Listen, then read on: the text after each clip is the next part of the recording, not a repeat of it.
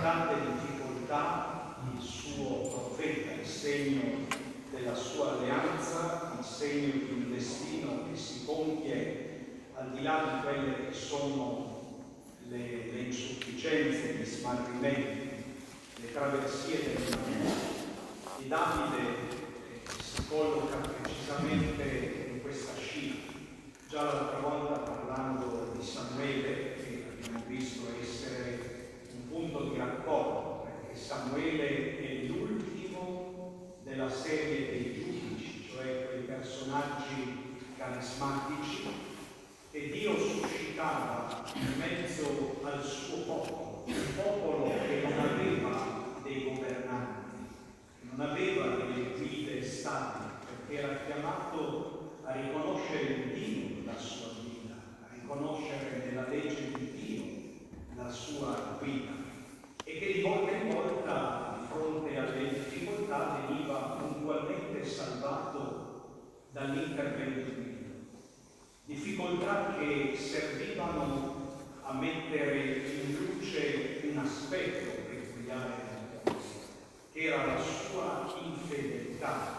Il giudice, che aveva un ruolo anche di profeta, aiutava il popolo a capire che le disgrazie, gli avvenimenti negativi accadevano nel momento in cui il popolo si allontanava dal tema, come abbiamo visto, del castigo, che non è il rancore, non è la vendetta, ma è una lettura teologica degli avvenimenti e della storia dell'alleanza con Dio. La storia di Samuele stesso è segnata da questa debolezza, perché il tempo in cui Samuele vive è un tempo così contraddistinto da tante miserie umane, e anche i suoi figli, come i figli di Eli, che egli aveva conosciuto in giovinezza, tradiranno il Signore, non seguiranno l'esempio del padre, si allontaneranno dalla retta via.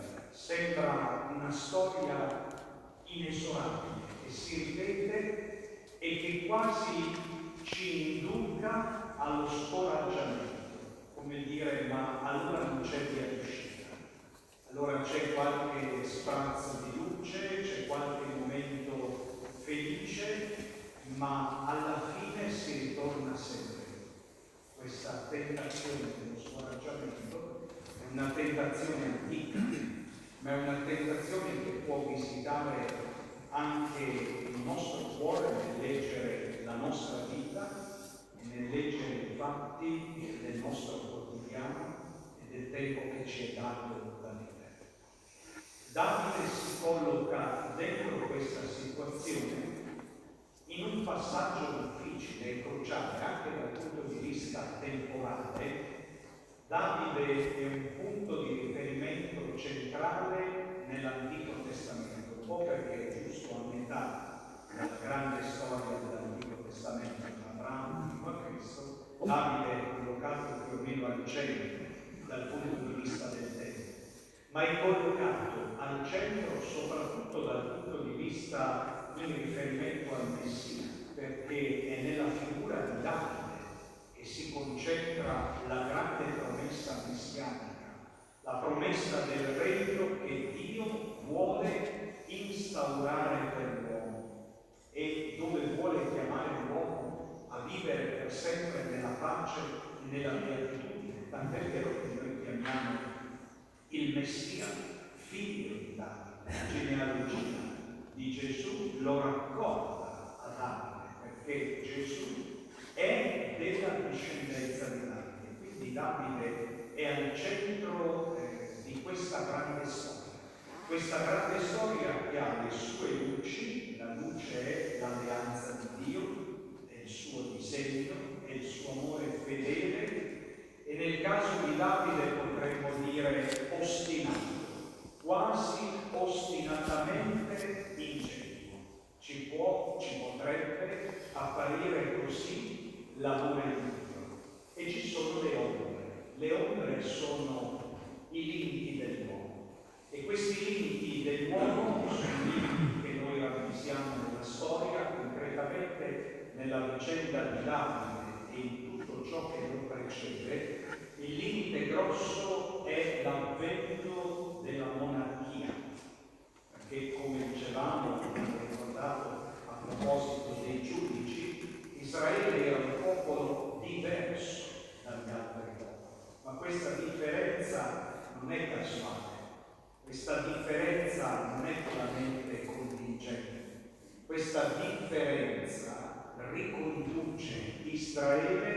al mistero della sua santità, cioè della sua elezione.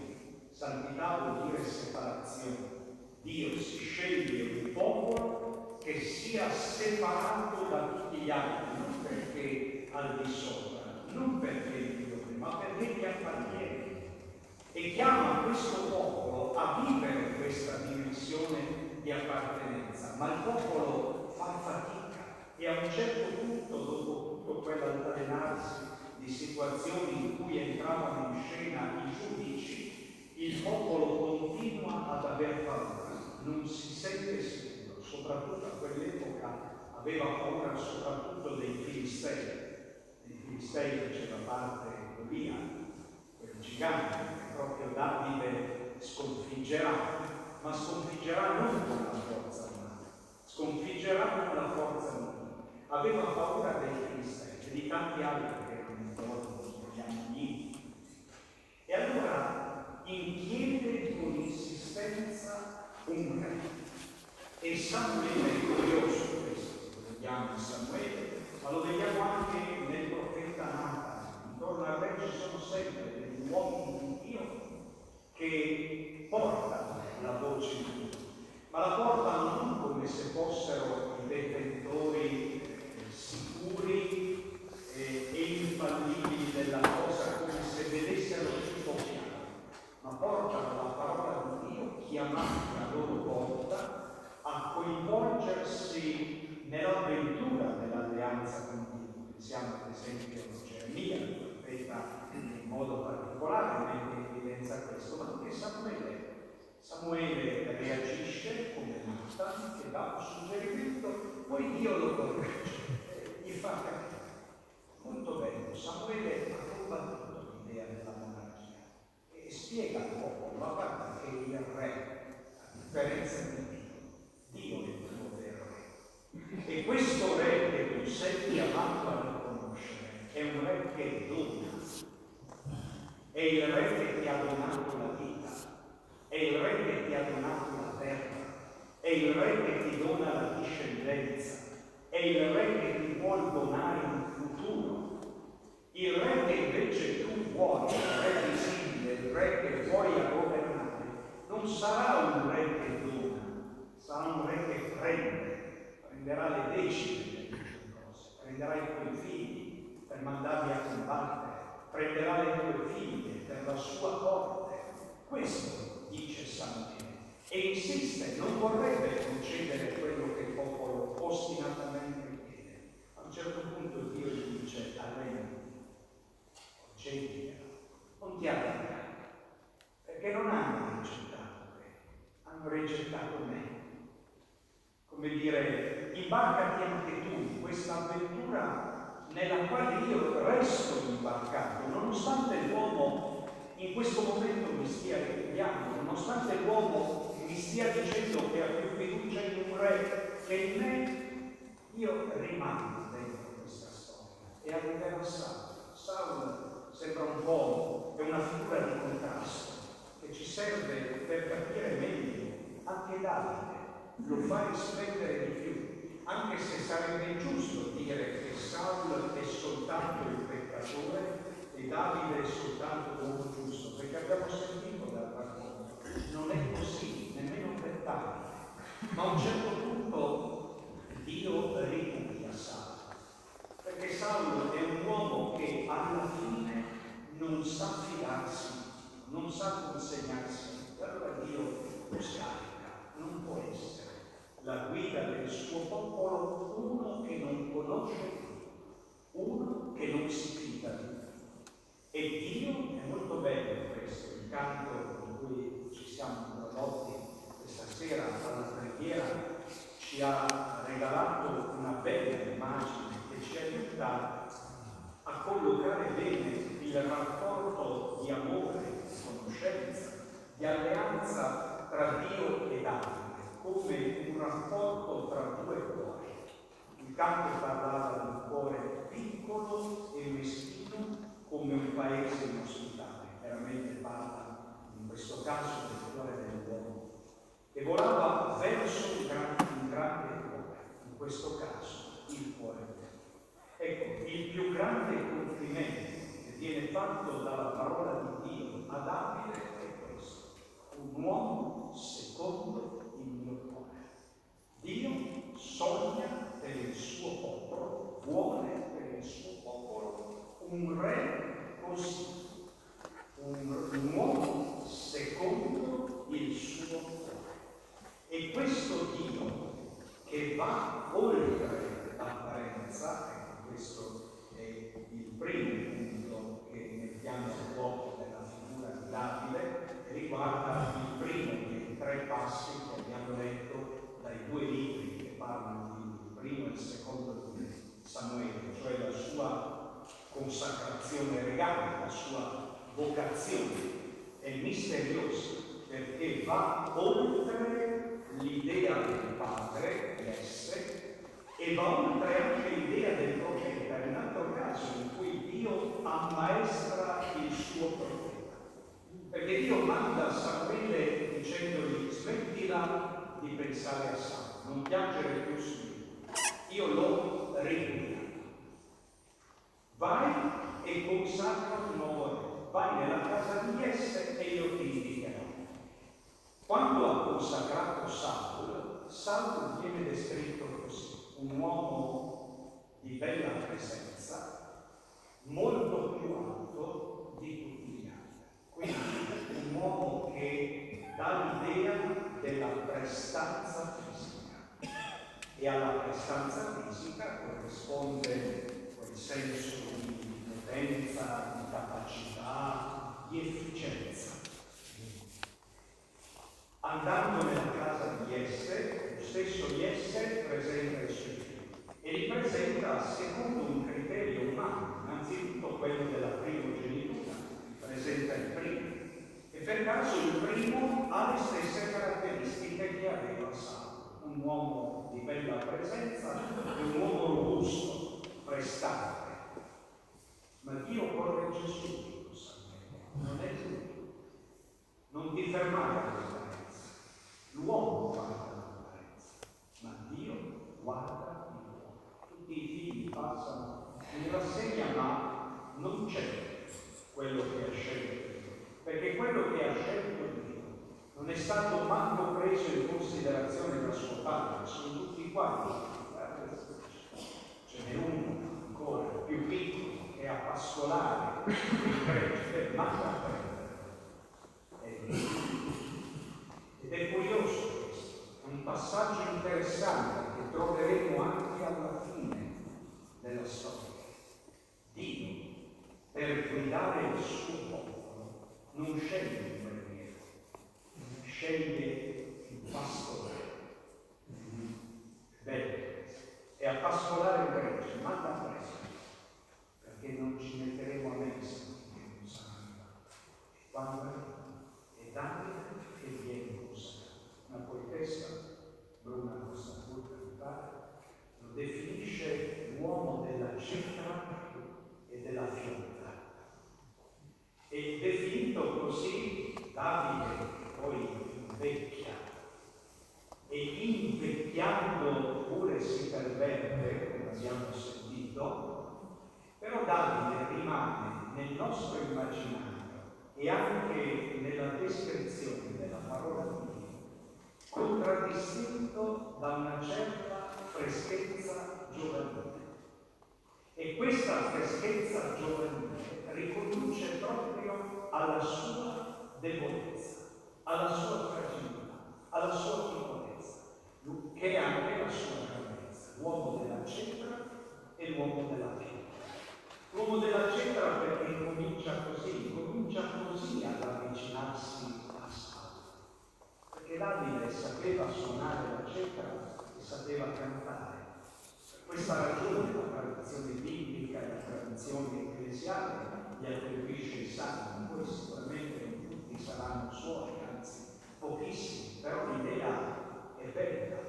Davide è un uomo di preghiera, è un artista, un poeta, è una persona che sa esprimere con l'esultanza del canto la sua esperienza di vita, e quella dote artistica gli serve per introdursi inizialmente verso Saul, perché Saul è oppresso da uno spirito cattivo, quasi una malattia psichiatrica che lo rende inaccolto, che lo rende depresso. E Davide lo consola con la sua cetra, con il suo canto, con la capacità di intuire una bellezza che va al di là della soluzione delle questioni umane. E qui è l'uomo della piomba, veramente si intende impresa contro follia, il vestito dell'armatura di Saul, proprio per far notare la differenza. Saul era un armadio, Davide era un nometto. Sembra filofo, non riesce nemmeno a muoversi, allora semplicissimo, gli basteranno dei sassolini, dei ciocchi, basterà un bastone, basterà appunto una chiolla per sconfiggere il nemico. Così è la storia di Natale. Questi due segni, queste due caratteristiche sue servono a noi per capire quel mistero della piccolezza, della fragilità, che non vuol dire l'inefficienza, che non vuol dire la nullità, ma che vuol dire il limite, la fragilità che contraddistingue l'umanità, però accettata, però collocata nella prospettiva giusta, una fragilità che, non rifugiandosi dietro l'apparenza, perché rifugiarsi dietro l'apparenza significa l'ipocrisia. L'ipocrisia è quello che si nasconde. Allora, che cosa si nasconde dietro l'apparenza? Si nasconde la fragilità. La fragilità invece da Davide è riconosciuta e accolta. E quella fragilità accolta con umiltà nelle mani di Dio diventa una forza, diventa la chiave, diventa la strada per superare le difficoltà. E Davide impara così lezione che è consegnata anche a noi, a conoscere il suo cuore come un rimbalzo, come un eco, come un riverbero del cuore di Dio. Dio si sceglie questo re perché lo lo valuta, e noi potremmo dire, ma si sbaglia Dio. Se guardiamo poi la cronaca della vita di Davide, più volte, adesso noi abbiamo letto pochi passaggi, ma se noi leggiamo tutta la storia dei libri di Samuele, più volte ci viene il buio, ma Dio si è sbagliato, è quello di un uomo secondo il suo cuore. No, Dio non si è sbagliato. Non si sbaglia con nessuno. San Paolo nella lettera ai Romani dice questa cosa bellissima, la dice nel suo popolo, Israele. I doni e la chiamata di Dio sono irrevocabili. Dio non torna, perché Dio non si sbaglia. Può fallire qualche insegnamento se l'uomo oppone un suo no, un no libero, un no trascinato dal male. Un no sbagliato, sì, può fallire, ma non perché si sbaglia. Dio è ostinatamente fedele. E allora è curioso, anche se magari non sappiamo precisamente, precisamente se quel salmo lo abbia scritto davvero Davide, però c'è un salmo, il Salmo sessantatré, che ha un'espressione che sta benissimo in bocca a Davide, come sintesi di tutta l'avventura della sua vita. Un baratro è l'uomo e il suo cuore un abisso. Chi lo può conoscere fino in fondo? Soltanto Dio. L'uomo guarda l'apparenza, ma Dio guarda il cuore. E in Davide Dio riconosce questo cuore buono, questo cuore di cui può fidarsi, questo cuore però che è segnato così, ci dice la storia di Davide, da una certa volubilità. Germia lo diceva di Dio, lo accusava di questo. Tu sei per me come un torrente di Dio, un po' ci sei e un po' non ci sei, ma questo non è Dio, questo è l'uomo, è l'uomo che è questo, che un po' c'è e un po' non c'è, e che è sempre tentato perché lo intuisce, perché il suo cuore è prigioniero di un desiderio. La canzone che abbiamo cantato dopo la proclamazione della parola di Dio ci ha ricordato questo, che il, il cuore di Dio canta una canzone che lascia un eco nel nostro cuore, anche se il nostro cuore non la sa cantare perché non ha afferrato bene la melodia o non ne conosce il testo, tuttavia ne rimane lì come un ritornello insopprimibile. Il nostro cuore la riconosce e tenta di cantare questa canzone, ed è un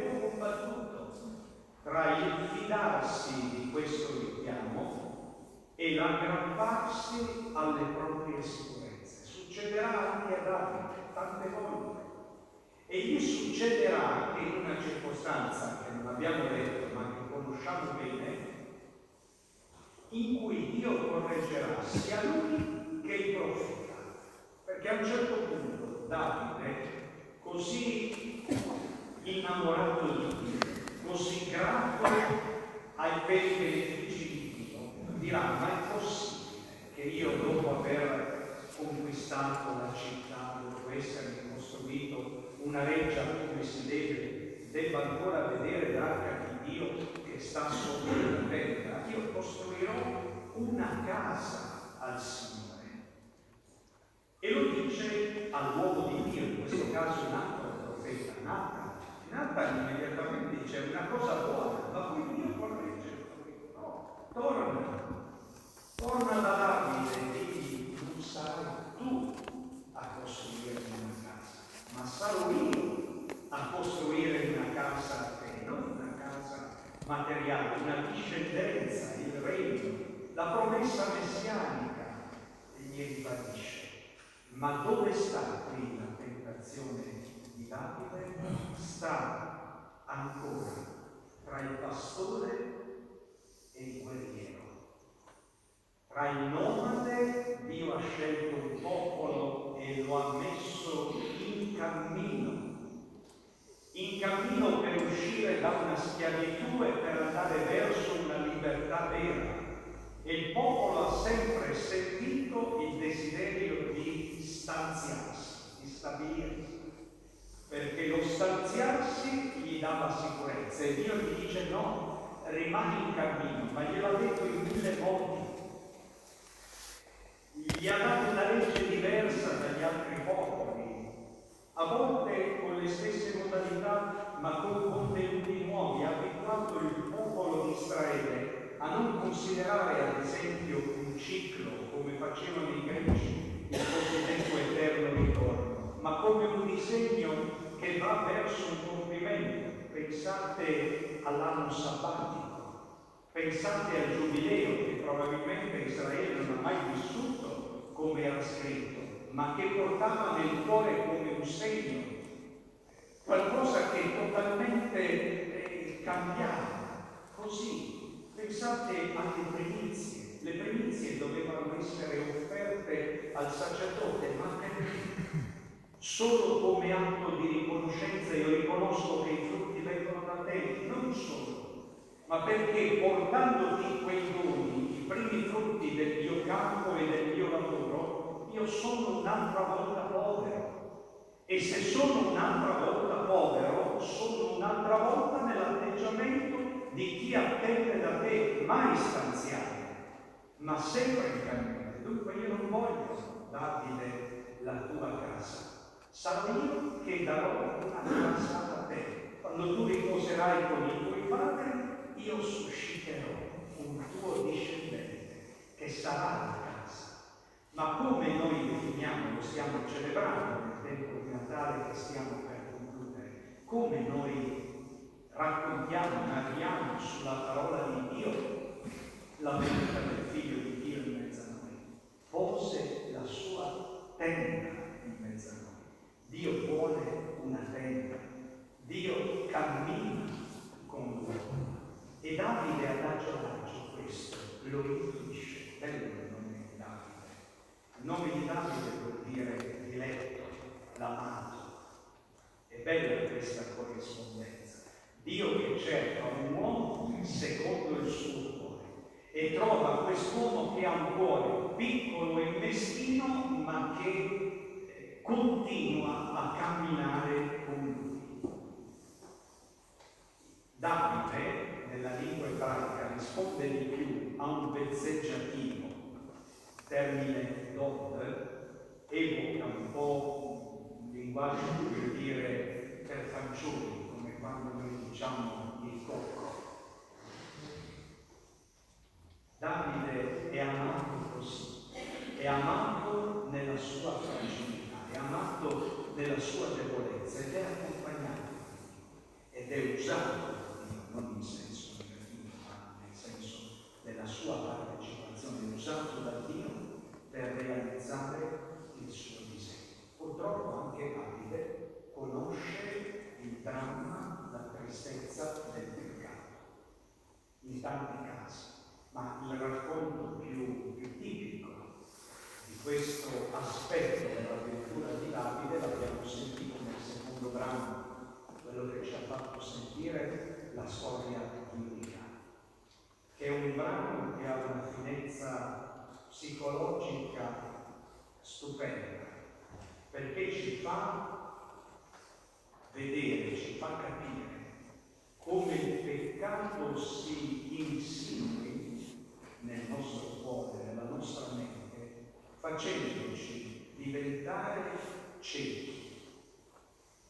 Cioè incapaci di superare il muro dell'apparenza. È come quando uno si crede un uomo invisibile, lui pensa che non sia visto, un bambino che si tappa gli occhi e pensa che gli altri non lo vedono, ma gli altri lo vedono benissimo.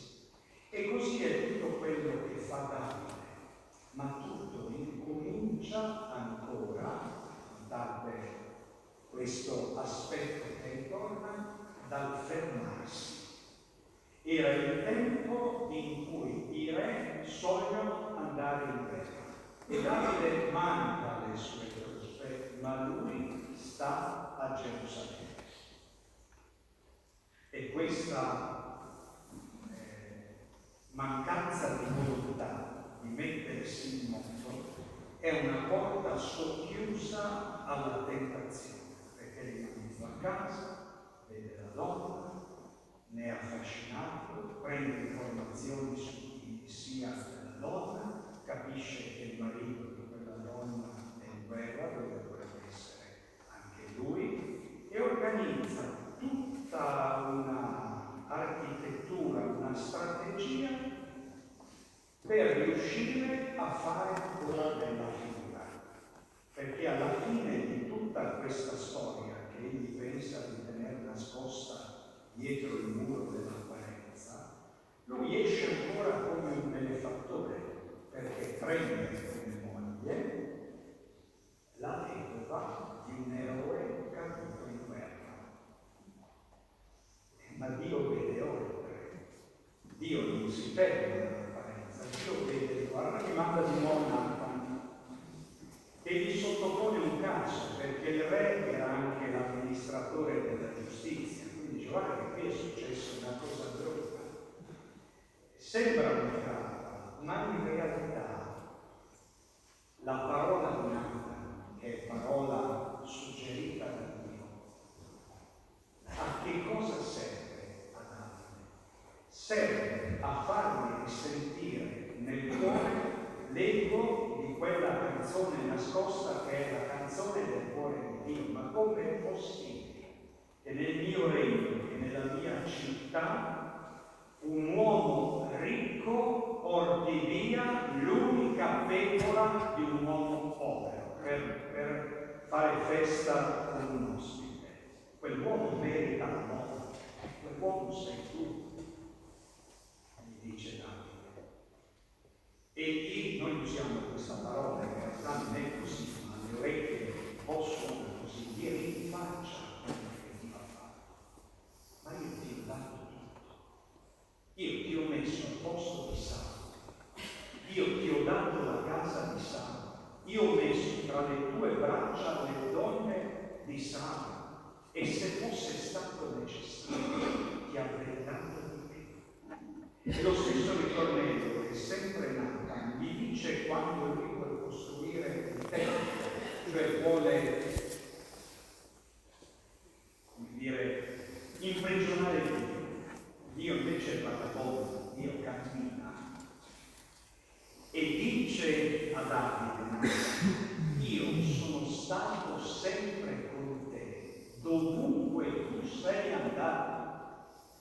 Non sono stato legato ad un luogo, a un contesto, a un'idea, io sono stato sempre con te, che è il nome di Dio, perché Yahweh vuol dire esserci, vuol dire che Dio si è fatto compagnia definitiva per noi, Dio si è coinvolto nella sicurezza dell'uomo e non torna. Io sono stato sempre con te, dovunque sei andato, io ti ho dato tutto. E tu non dovevi, non dovevi compiere quel gesto. Davide capisce. Noi andiamo con la memoria, l'abbiamo detto, non ricordiamo alle parole del Salmo cinquanta, il miserere, e noi conosciamo come il Salmo del pentimento di Davide, viene collegato proprio a questo patto, alla tradizione biblica. E questo Salmo ha delle espressioni bellissime che noi possiamo immaginare nel cuore di Davide, ma che possiamo anche acquisire come nostra. Quando in risposta a quello che Dio, tra virgolette, gli faccia, nel Salmo Davide usa questa espressione: contro di te solo ho peccato. Dove questo solo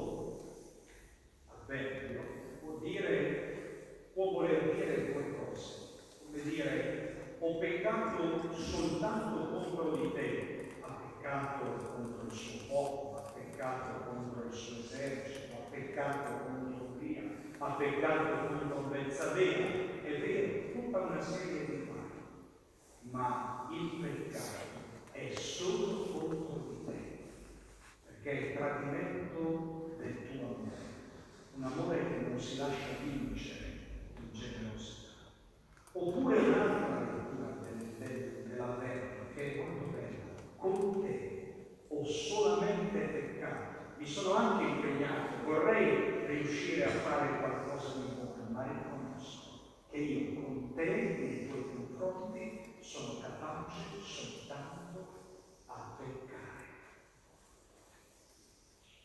E chiede crea in me un cuore nuovo. Questo verbo è il verbo della creazione, che nella Bibbia viene usato soltanto al racconto della creazione. Dio creò il cielo e la terra, viene usato per il compimento finale, Dio farà cieli nuovi e terra nuova, e viene usato per l'esperienza del verbo.